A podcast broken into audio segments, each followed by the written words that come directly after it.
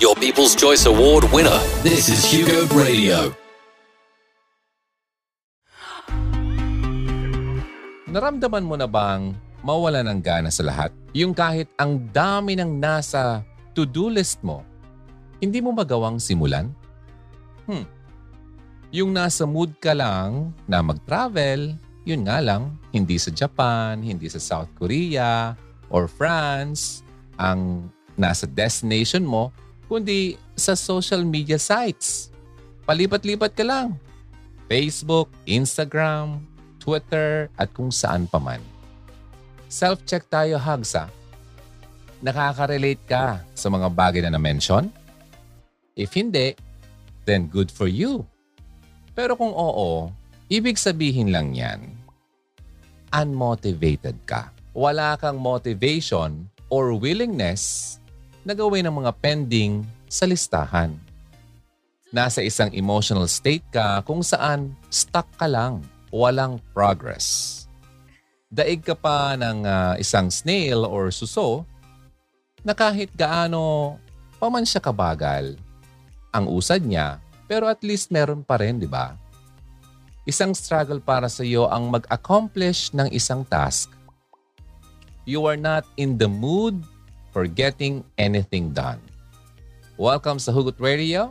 Ang pag-uusapan natin, how to be motivated. Pero kung importanteng malaman at tandaan, you know, na iba ang pagiging unmotivated sa depressed.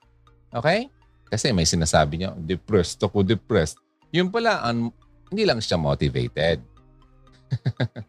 Kapag kasi unmotivated ka, tatamarin ka lang gumawa ng mga bagay na hindi ka talaga interesadong gawin or things that you find difficulty in doing. Diba? So, ganun ang tinatamad. Ganun ang walang motivation. Parang sinasabi natin parang nakakabagot. Mga ganun. Diba? So, ikaw ba ay ganun ang feeling ngayon? Or lagi na lang ba ganyan ang feeling mo? Parang lagi na lang walang sa mood. Di ba? Parang gusto mo na nakahilata na lang, nakahiga, or kung ano man ang ginagawa mo para mawala ang iyong pagkabagot. Now, sabi ko nga kanina, ganun ba ang feeling mo? Di ba? Yung parang uh, unmotivated nga ang tawag dyan. So, ito na. Pero kapag depression, kasi iba naman yung unmotivated sa depressed. Pero kapag depression, hindi ka interesado sa lahat ng bagay. Lahat ng bagay. Okay? Pag unmotivated, malamang isang bagay lang na hindi ka motivated. Di ba? Now, kapag depressed ka, kahit pa sa mga bagay na love mong gawin, di ba? Parang hindi ka na interesado. For example, mahilig kang mag-paint. Di ba?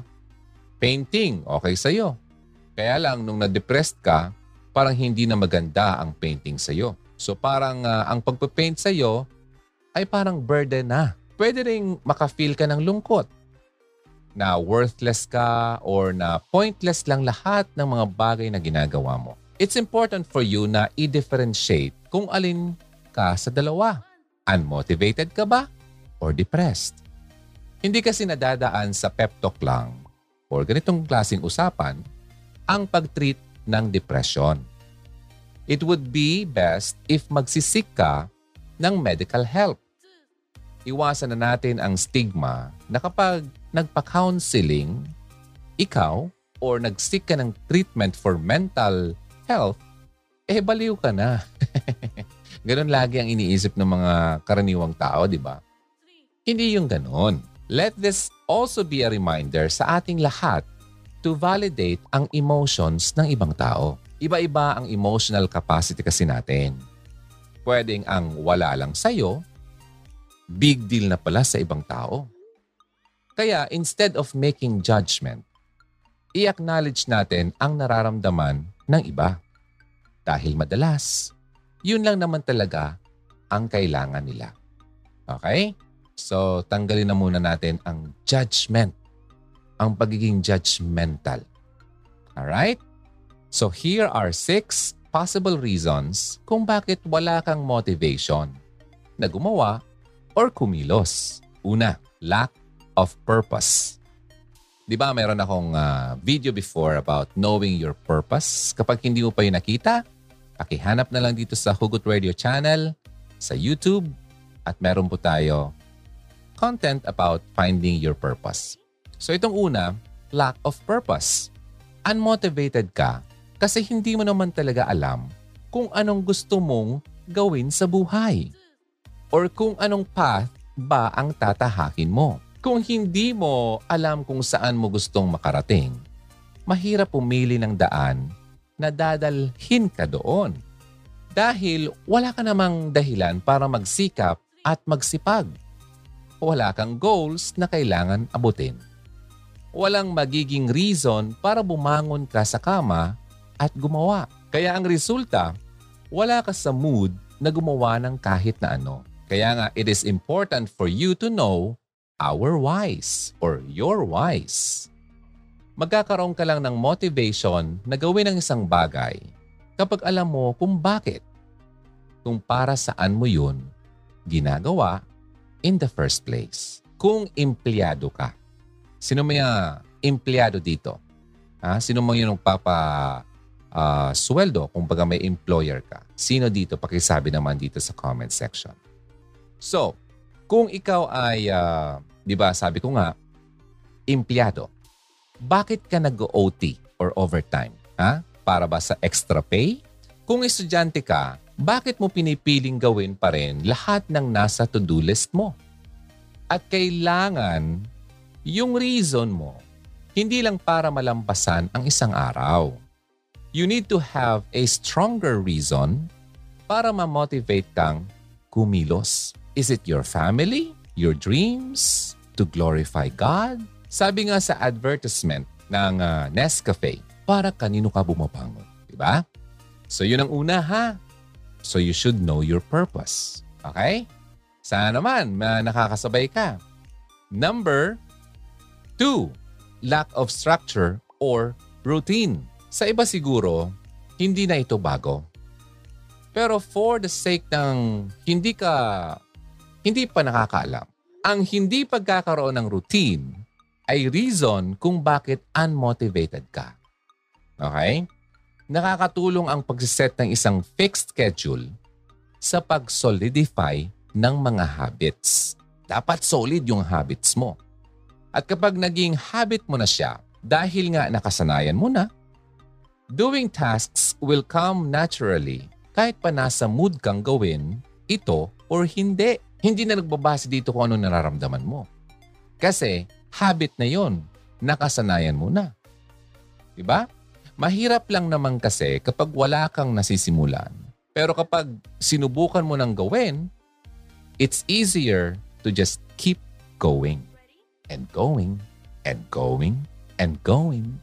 Parang yung baterya lang. Di ba? It keeps you going. So, yeah. Kamusta? Paki-like naman and paki-share yung ating video kung nakaka-relate ka at kung nakakakuha ka ng value sa ating pinag-uusapan. Sa mga hindi pa kumakain, kumain na habang nakikinig or nanonood ng Hugot Radio. Pangatlo, setting unrealistic goals. Isa yan sa mga reasons kung bakit wala kang motivation na gumawa or kumilos. So ang pangatlo, yung nag-set ka ng very unrealistic na goal. Common cause ito ng pagiging unmotivated. Kapag kasi sobrang taas ng goal na siniset mo na feeling mo tuloy hindi ka capable of doing it or achieving it. O kaya na-overwhelm ka sa kung gaano kalaki ang kailangang ma-accomplish.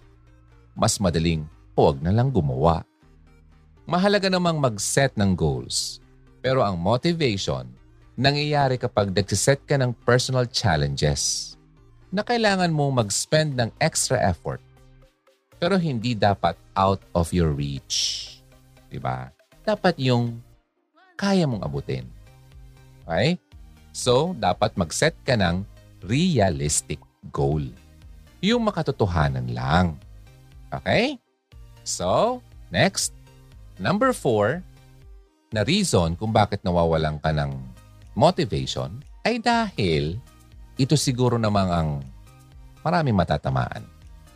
Lack of focus.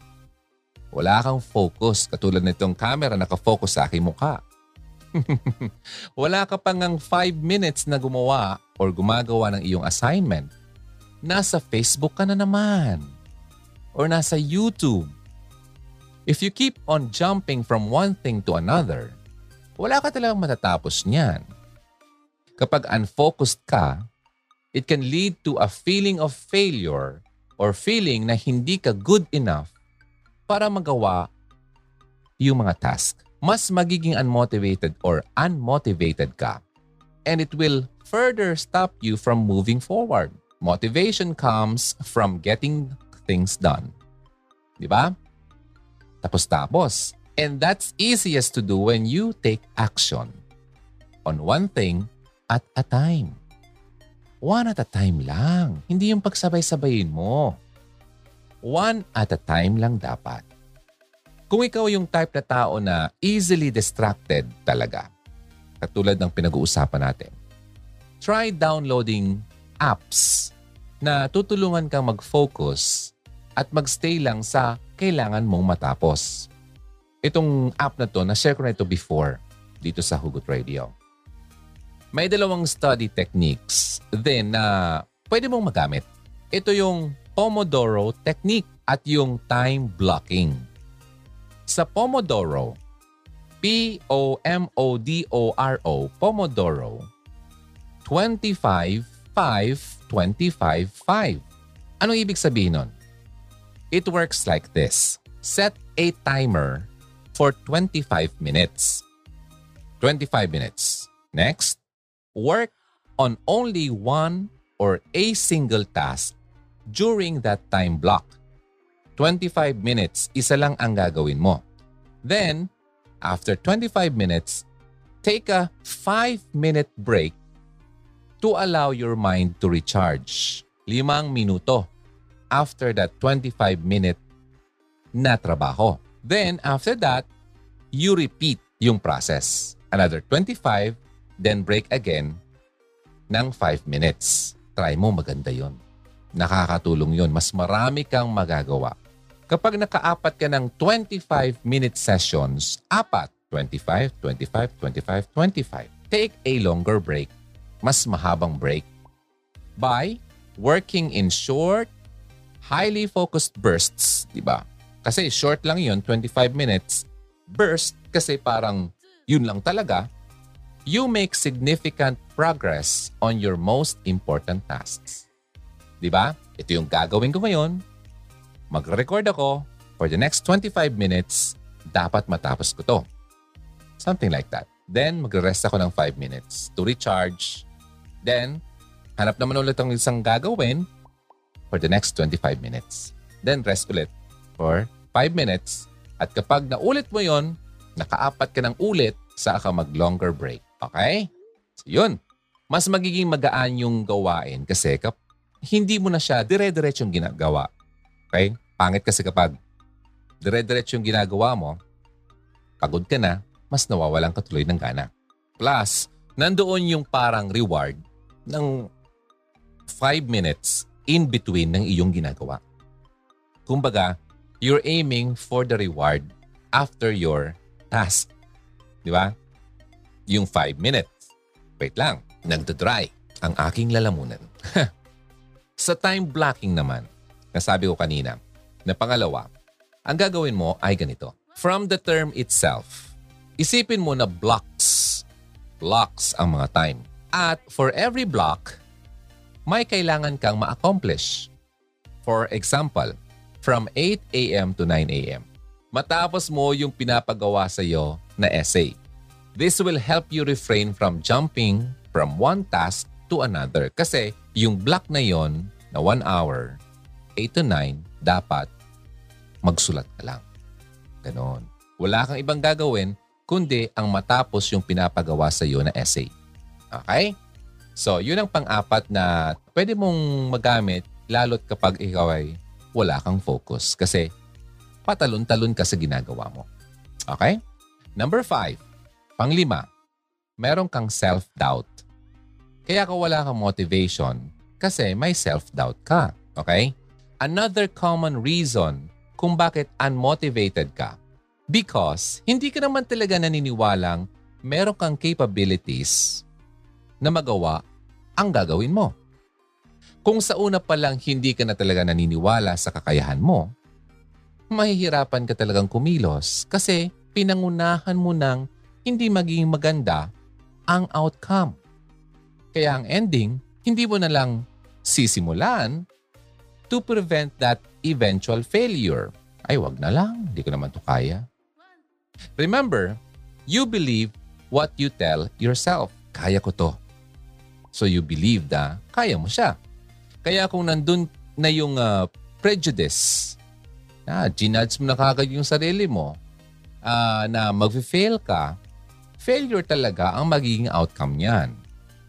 Pero if you tell yourself na kaya mong gawin or nag enjoy kang gawin ang isang bagay, katulad ng ginagawa ko every week, nakakatamad kasi gusto mo lang matulog, but I enjoy doing this, so I'm motivated. So we I instantly feel motivated at ilulook forward ko ang paggawa ng katulad nito or anumang bagay na gagawin mo. Okay? It all starts in the mind. Diba? Or with the mind. Kasi kapag inunahan mo na, ay, hindi ko kaya, ay, nakakatamad. Lalo kang tatamad din. Mawawala yung motivation mo. Okay? So next, number six. Lastly, your environment ang problema dito. Nakaka-affect din sa pagiging unmotivated mo yung paligid na meron ka. Katulad nito, for example, mainit dito. Ngayon, kung alam kong mainit dito, paano ako maging motivated na mag-record at gumawa ng bawang content para sa iyo kung ang init ng kapaligiran ko? So kaya nga, paminsan-minsan kapag nandito ako, naka-on ang electric fan at yung aircon. Okay? Para ma-boost ng electric fan yung aircon kasi hindi naman siya naka-full blast. So, yun. Dalawa lang naman yan. The space you work in can drain you or can drain you of energy. Di ba? Your energy. Mawala yung iyong lakas. Kasi mainit. Di ba? And makes you, yeah, make you sad. Parang, ah, di ba? or it can energize and inspire you kasi ang ganda ng iyong pinagtatrabahuhan. Kaya nga, yung mga work from home nung uh, nag-start yung pandemic, 2020, mas naging uh, uso yung work from home. Diba? And may mga suggestion kung paano maging maganda ang home office mo. Diba? So, para naman maging uh, conducive, mas, uh, kumbaga, kaaya-aya na maging place ito na pagtrabahuhan. Diba? Sino ba naman gusto magtrabaho kung yung place naman na hindi naman maganda? Diba? Mas nakakatamad tuloy yon. So, kung madilim, di ba? Magsikap at para, yeah, sorry, hindi magsikap. At kung madilim at masikip, at parang kuweba ang kwarto mo, tapos wala man lang pumapasok na ilaw, wala nang hangin pumapasok, pati ilaw wala pa rin, para kang kuweba. Alam mo ba one time talaga nung pumunta kami ng kuweba, first time ko mang, you know, makapasok sa kuweba sa buong buhay ko. Siguro mga two years ago ito, three years ago. Nung nandun kami sa pusod ng kuweba, sabi ko, eh may mga dala kaming mga ilaw, syempre flashlight, ganyan. Sabi ko, ako nakiisip. Sabi ko, ngayon lang, sabay-sabay tayong magpatay ng ilaw. Yeah, ilang seconds lang para tignan naman natin kung gaano kadilim. Nako talang pitch black. As in, wala kang makita. Kahit iburarat mong mata mo, wala kang makita. Ganun kadilim. Nakakatakot talaga pala sa loob ng kuweba. Kasi walang nakaka-penetrate na ilaw talaga. So ganun, eh, paano kung ganun ang iyong workplace? Hindi ka ba mamotivate niyan? Tatama rin ka talaga niyan kasi wala kang makita. At ang init-init pa. Di ba? So ang mga nabanggit na 1 to 5, 1 to 6 na to, saan ka nakaka-relate, Hugs? Pagkasabi naman dito sa comment section, saan ka nakaka-relate? Now, alin dyan ang sa tingin mong reason kung bakit hindi ka motivated? Sana ay na-identify mo yung sayo dahil pupunta naman tayo sa opposite nito. Kanina pinag-usapan natin, from 1 to 6, ay ang mga reasons kung bakit wala kang motivation na gumawa or kumilos. Ngayon naman, okay, ang opposite. So here are the things that you could do para maiwasan ang lack of motivation. Okay, ready ka na? Sa mga kaka-join lang, thank you for joining. Ito pong Hugot Radio. Pinag-uusapan natin how to be motivated. So here are the things that you could do para maiwasan ang lack of motivation. Okay, una, connect to your why. Kasi kanina, di mo alam kung ano yung why mo, yung purpose mo. Eh. So, kailangan mong mag-connect sa yung why. W-H-Y. Kagaya nga ng na-mention ko kanina, importanteng masagot mo ang tanong na, bakit? Why? Ano ba yung bigger picture? Sinong nakadepende sa iyo? Ano yung purpose na nagda-drive sa iyong gawin ang mga bagay-bagay? Kailangan mong sagutin ang mga tanong na ito. Okay? Ang motivation kasi, nakatali siya sa why na mayroon ka. Kaya para makawala ka sa unmotivated state that you are in, look at the bigger picture. Di ba? And ask yourself, what is it that I really want? Ano ba talaga ang gusto ko? Kapag may solid at strong reason ka, powerfully motivating force yun para magsimula ka. Diba? Kung hindi mo mahanap ang reason na yon, look for it from other people. Parents mo, kapamilya mo, team members mo, anak mo, etc. Kasi kapag nasa drought season ka ng buhay mo, babalik at babalik ka sa why na yon para magpatuloy ka. Diba? Bakit? Bakit ko to ginagawa? So, connect to your why. Next, number two. Ito na na-mention din kanina. Create daily routines and rituals. Routines and rituals lead to habits at kapag yung habit mo na yon ay na-establish na sa'yo, it's almost impossible na maging stuck ka sa loop ng pagiging unmotivated. Pag sinabing loop, paulit-ulit na lang eh. Sa mahabang panahon. Diba? Tingnan mo to. May routine ako that every week, at least makagawa ako ng isang content for you. Diba? Routine. Anong ritual ko? Bago ako nag-start. Diba? Kailangan ko munang Di ba, maging uh, maset ko muna ang mood. Maset ko yung atmosphere para hindi mainit. Yung lighting. Kita niyo naman yung likod ko. Di ba? So, lahat yan. Siniset ko yan. Part yan ng rituals. So, yun na yun ha. Dapat meron ka rin ganon. Next. Isipin mo yung mga habits na parang nakaprogram ng or nakaprogram ka na gawin. Ako, nakaprogram akong gawin ko ito every week. Di ba? Kung nagja-jogging ka sa umaga, na plano kong gawin, starting kapag dumating na yung aking kailangan isuot. Mag-start na ako mag, uh, mag, ano, mag-exercise every morning. Siguro may specific na sapatos kang laging isusuot. Mm. Speaking of sapatos, may nakita akong uh, sale na napakamura at nang ganda. hindi ko napigilan ang aking sarili. Kailangan ko naman. Pero hindi ko yung bibilihin kung sobrang mahal. Okay, kasi sobra na siyang talagang discounted to the max. Yung sapatos na yon ang nagsisignal sa utak mo na oras na para tumakbo ka o mag-jog ka.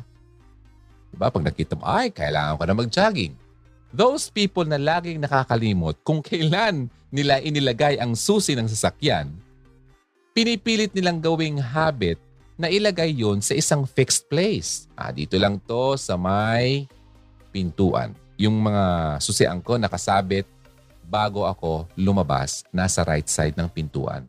Para pagbukas ko ng knob, nakikita ko kagad yung aking mga susi.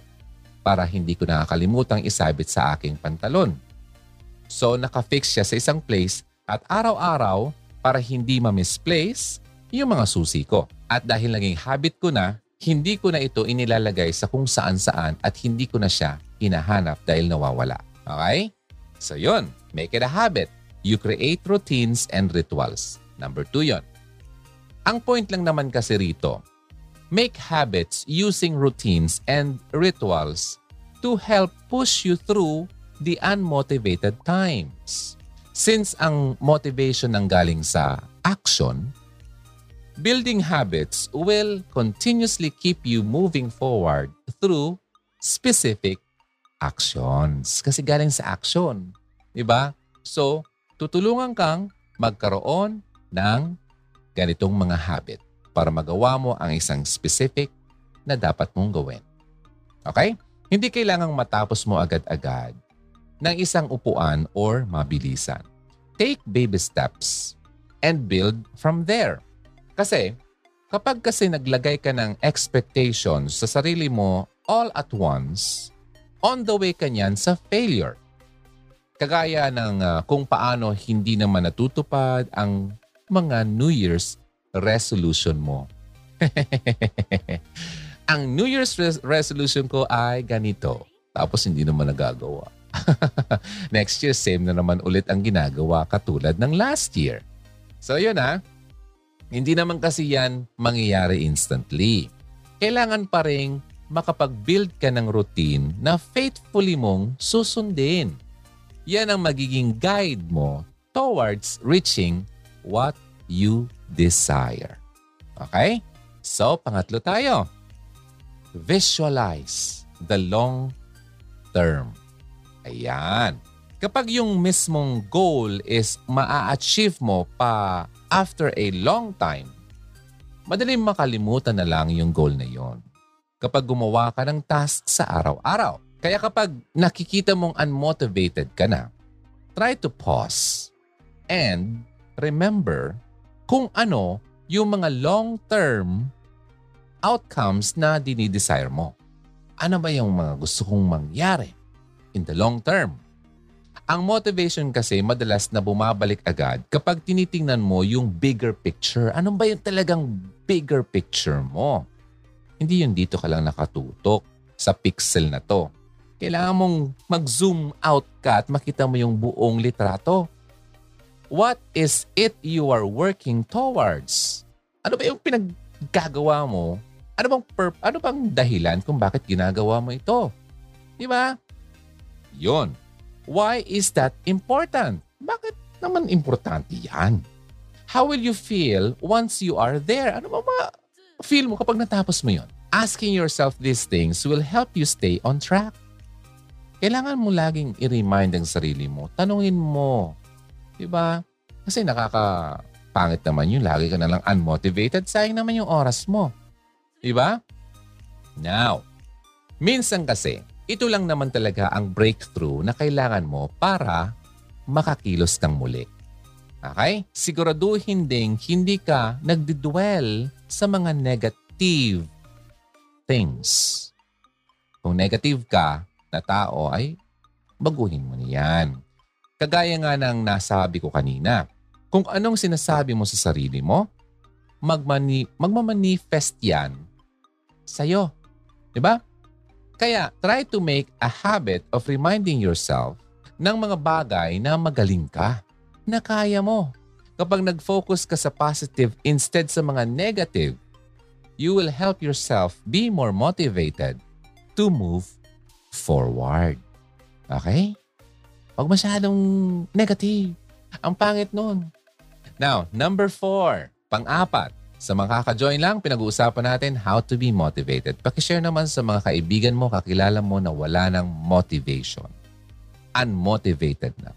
Okay, next, pang-apat, work with your body, not against it. Kung gaano ka kaimportanteng mag-set ka ng working hours, ganun din naman kaimportante na maglaan ka ng time para sa iyong sarili. Having a balance between your personal life and work, studies, you know, is very critical, importante para maiwasan mo yung pagiging unmotivated. Dapat balanse yung personal na buhay mo sa iyong trabaho o pag-aaral. Kapag puro ka na lang gawa at wala ng pahinga, nilalapit mo lang ang sarili mo sa severe burnout at depression. Ang pahinga, hindi yan luxury. Need dapat yan. Kailangan yan.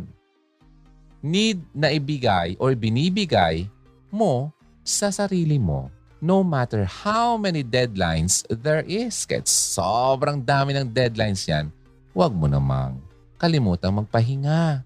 Hindi mo i-deprive ang sarili mo ng tulog, ng pahinga. Kailangan ng katawan at utak mo ang regular breaks. Okay? Tingnan mo. Kapag iniisip mo, ay, mamaya na yan, di na muna ako magpapahinga. Tingnan mo, ang gawa mo, hindi maganda. Kasi, pagod na yung katawan at utak mo, eh, pinipilit mo pa na kailangan mo munang maghiga or magnap or take a short break. Have a break. Have a Kit Kat. take time to decompress. Masyado ka ng compressed kasi. Okay? Mag-decompress ka naman. Kung hobby mo ay mag-paint, katulad kanina, kumuha ka ng canvas or paper tapos mag-paint ka. Di ba? Maglakad-lakad ka sa park. Mag-bike. Bilhin mo yung pagkain na matagal mo nang kinikrave. Katulad kanina. Napunta kami sa Kmart. Ang mga tinda nun, mga Korean uh, products. So, nilasahan namin yung uh, ice cream na gawa sa Korea. Ang sarap-sarap. ang mahal-mahal. Pero okay lang. Bira lang naman mangyari yon. So, ganun yun. So, may kinikrave kang something, bilhin mo kung kaya mo naman. Paminsan-minsan lang naman yon. Likewise, take time or take care of your health. And remember to eat. Nako, sa sobrang daming ginagawa, nakakalimutan ng kumain. Hmm? At sa sobrang dami at nakalimutan ng kumain, wala na yung gutom, nakalimutan na rin, di ba? So, yun, delikado yan. Now, kapag mahina ang katawan mo, affected na rin ang emotional at mental state mo. Sa kakapilit mo na gumawa pa, katawan mo na mismo ang kusang susuko niyan at lalong wala ka ng tuloy matatapos. Simply moving your body helps move your mind. Hindi mo kailangan pumunta sa gym or kung saan man. Diba? Wiggle, wiggle, wiggle, wiggle. yung simpleng pagtayo, paglakad sa office, sa bahay, ay enough na yan na para ma-clear ang isip mo at ma-motivate kang ulit kumilos. Lakad-lakad ka. Diba? Eh, wagayway mo, iwagwag mo ang iyong katawan. Diba? Jumping jack ka. Diba? Kung ano man, para lamang gumana ang iyong katawan ulit. Diba? Mag-flow ang mga dugong hindi uh, dumadaloy. So yun ang pang-apat ha. Panglima, optimize your environment. Create an environment for yourself that makes you feel good. Dapat yung workplace mo, it makes you feel good. Yung parang na-excite kang pumasok sa workplace mo, katulad nito, napakasimpleng uh, uh, recording booth ko, excited akong laging pumasok dito kasi dinesign ko to para ma-excite ako. Di ba? So, although magkaiba tayo ng part na ito, merong mga common ways para ma-improve ang environment.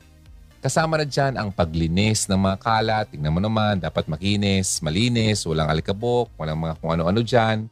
Diba? Then, kasi may mental weight yan na nakaka-prevent sa iyo mag-focus. Alam mo, daming kalat dyan sa mesa mo, di ba? Parang nakakainis tuloy, nakakauyam ang term dyan sa amin. Nakakabagot magtrabaho kapag masyado magulo ang iyong working area. Another is yung lighting, ilaw. Huwag naman yung parang disco lights na parang gumaganyan-ganyan yung ano, yung mga lights mo masyadong maliwanag. Straining naman yan sa eyes. Yung tama lang. Pero wag din naman yung sobrang faint na sobrang hina na dahil baka makatulog ka na niyan. Malamig na at faint pa yung ano, ilaw ay nakakaantok yan. Nakadim yung ilaw. So yun ah, kailangan mong i-optimize ang iyong environment. Pang-anim na tayo. Okay ka lang ba, Hugs? Maraming salamat sa mga nag-join at sa mga kaka-join lang. Pinag-usapan natin how to be motivated. Pakihit na lang yung rewind kapag hindi mo na umpisahan. Sa mga replay viewers, maraming salamat ha. Meron tayong rewind, meron tayong forward. So wag ka nang mainis sa akin. Katulad nitong isang nag-dislike. Next, number six, pang-anim. Start somewhere and say no to perfection. Sasabihin ko sana, say no to drugs. Get high on grades, not on drugs. So, yon. Say no to perfection or perfectionism. Doing something is always better than doing nothing. Di ba? Lalo na kapag pina-practice mo yung i-motivate ang sarili mo araw-araw. Yan ang mantra ko kapag feeling ko unmotivated na ako. It doesn't matter kung perfect o hindi ang gawa ko ngayon. Katulad ngayon, di ko alam. Yung uh, ating mo- yung monitor ko, di ko alam kung nagsisync ba yung aking labi sa sound. But still, continue pa rin tayo kasi I'm not aiming for perfection. Importante, ma-send ko kagad sa inyo ang message ko today. Okay? Importante dito ang audio. Pag clear yan, ang video, pwede nang pagtsagaan yan. Okay, kasi hindi na natin yung control kung mahina ang internet connection. So yun ha, yun ang mantra dapat natin. So ito na, ang importante, magawa. Magawa ko ang task na ito. Okay? Don't let perfectionism stop you from taking that first step. Okay? Wala naman perfect. Well, habang tumatagal, habang ginagawa mo isang bagay, maayos mo na rin yan. Just do better next time. Okay, number six yon. Number seven. Lastly, don't wait for motivation. Instead of waiting to feel motivated before doing something, nihintay mo na ma-motivate ka. Eh, mamaya na ako gagawin. Hindi pa ako motivated. Wala pa yung motivation ko. No. Just take an action instead. Kasi magpakatotoo na tayo. Kung gagawa ka lang ng tasks kung kailan ka motivated, abay wala ka talagang matatapos niyan. Dahil nga tao tayo, di ba? At hindi tayo robot. Pabago-bago ang emotions natin. Dala ng pabago-bagong situations. Hindi araw-araw may positive feeling ka na gumawa ng mga bagay-bagay. Diba? Kahapon, very motivated ka. Pag pagising mo today, parang, ayaw ko magtrabaho. But still, you need to do it. Diba? Hindi araw-araw may positive feeling. So go ka pa rin dapat. Hindi araw-araw nandun yung drive na may ma-accomplish ka. Lalo na kapag nasa stages ka ng buhay na extra sad, wala ka talagang matatapos kung dependent ka sa pagiging motivated mo ang iyong pagkilos. So, wag mong hintayin na maging motivated ka. At ito pa, actually, ang best motivation na pwede kang magkaroon ay mismong yung need kung bakit mo dapat ma-accomplish ang task na yon. Bakit? Why? For example, estudyante ka. Kung tinatamad kang gumawa ng schoolworks, gagawa ka pa rin dahil need mo makagraduate. Wala kang grade, di ba? Kung working ka naman, magtatrabaho ka pa rin kasi kahit na nakakasawa na dahil talagang kailangan mo, need mo ng pera na panggastos araw-araw. So that's your why. Di ba? Kahit wala ka sa mood, kailangan mo magtrabaho. Kung unmotivated ka ngayon, huwag mong parusahan ang sarili mo. Okay? Sadyang parte lang talaga ng buhay yan. Kakatulad ng uh, ibang bagay, ang motivation nawawala, bumabalik. Nawawala, bumabalik. Eto na naman. Di ba? Parang Gary V lang. Nawawala, bumabalik. Pero still, mawala man siya, babalik talaga yan. Depende na yan sa sitwasyon na mayroon tayo. Okay? Wag na wag ding kakalimutan to pray for motivation and time management. Okay, sabi nga sa Bible. So, here's what I want you to do. God helping you. Take your everyday, ordinary life. You're sleeping, you're eating, going to work, and walking around life. And place it before God as an offering. Ibigay mo yan sa Kanya. Lahat ng ginagawa mo.